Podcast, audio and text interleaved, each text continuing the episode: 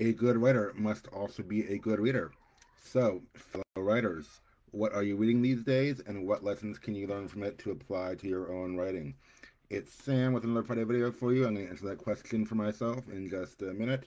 Um, yeah, I'm not, not, not going to give a long update this time about, about my writing or, or querying process. Um, I, I, I, had some videos where I've, um, some short ones where I mentioned I'm to rethink, th- make some revisions to the story and rethink things before I continue submission.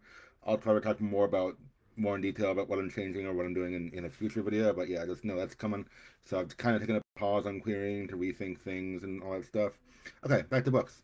Um, yeah, so um, it's New Year. This is my first read of New Year. Uh, my first to start off with fun fiction to remind myself of the kind of stuff I really like reading. And I, I mean, there's a variety of stuff on my on my list this year, but um, yeah, here we go. My first read of the year, a Star Wars book. If you couldn't couldn't have guessed, because um, I love those.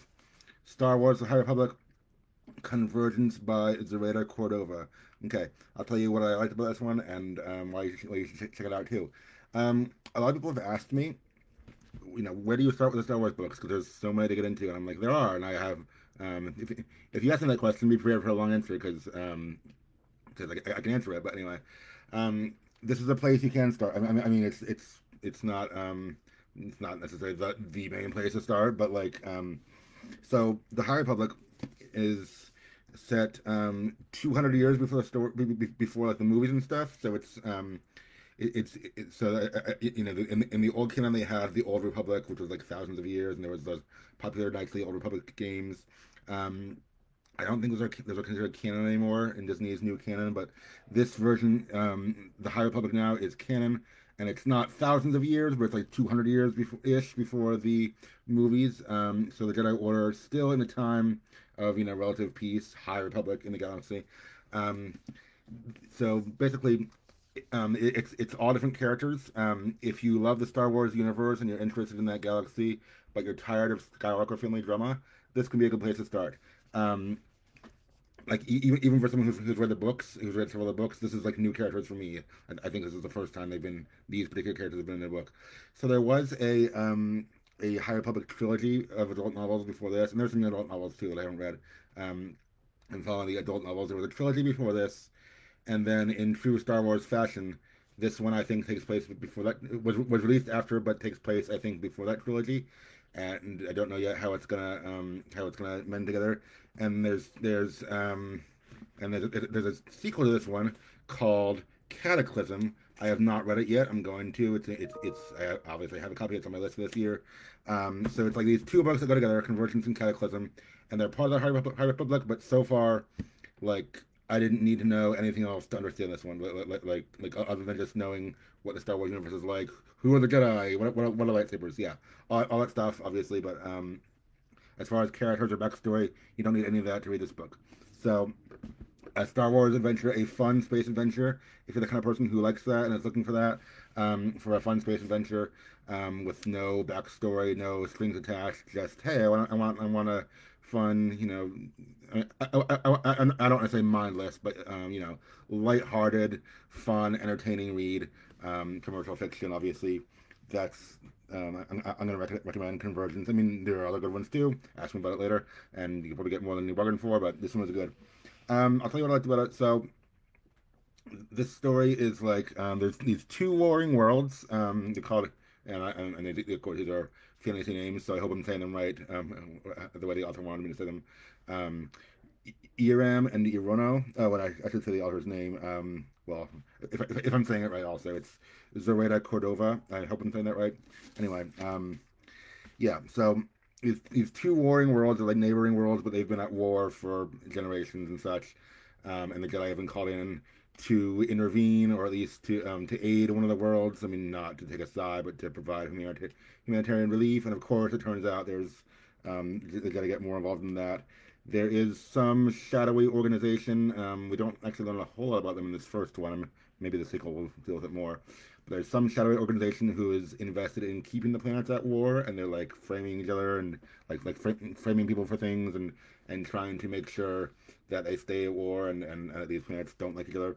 And um, there are some romance elements. I, I believe I believe this author um, wrote. Uh, I, mean, I think I think she's known as. Um, I think I think she's primarily a romance writer. It, it says um, it says she writes romance novels as Zoey Castile. So if you see Zoey Castile anywhere, same place. I've noticed this person's name in the bookstore, and I mean, I'm, um, I mean personally, I don't read a lot of romance novels unless they involve superheroes or force users. That's me personally. Um, but I, I saw this person's name in the bookstore one time, and I was like, "Oh, hey, and I, I, I know who that is because she she wrote a Star Wars book." So she has written other stuff. I've seen her name out there. Um, Zoe Cordova or Zoey Castile is best known for romance novels um, or whatever. But this is a romance in space with fighting. So I mean, I know. Okay, is, I, am going to play off an unfair stereotype, but um, you know, the, there was once the thought that Star Wars is for boys. You know, it's it's it's not a thing um, girls can enjoy because it's you know it's it's action and fighting, not not romance. Obviously, there's there's, there's, there's a lot wrong with that statement, but if that ever was true, even a little bit, um, it's not true anymore. Um, this is this is a book that I think you know, I mean people who are readers of romance, which is I, I find are often women and girls. Um, but if you also like action and such, this this should mend the two, I think. So I'll tell you about the romantic bits. Um, there's a couple of main characters. Um, there's a, a prince of one world and a princess of the other world, and they end up um, they get engaged initially for political reasons, like like like because that, that's a way to you know bridge the gap between the worlds and try to ensure ensure safety.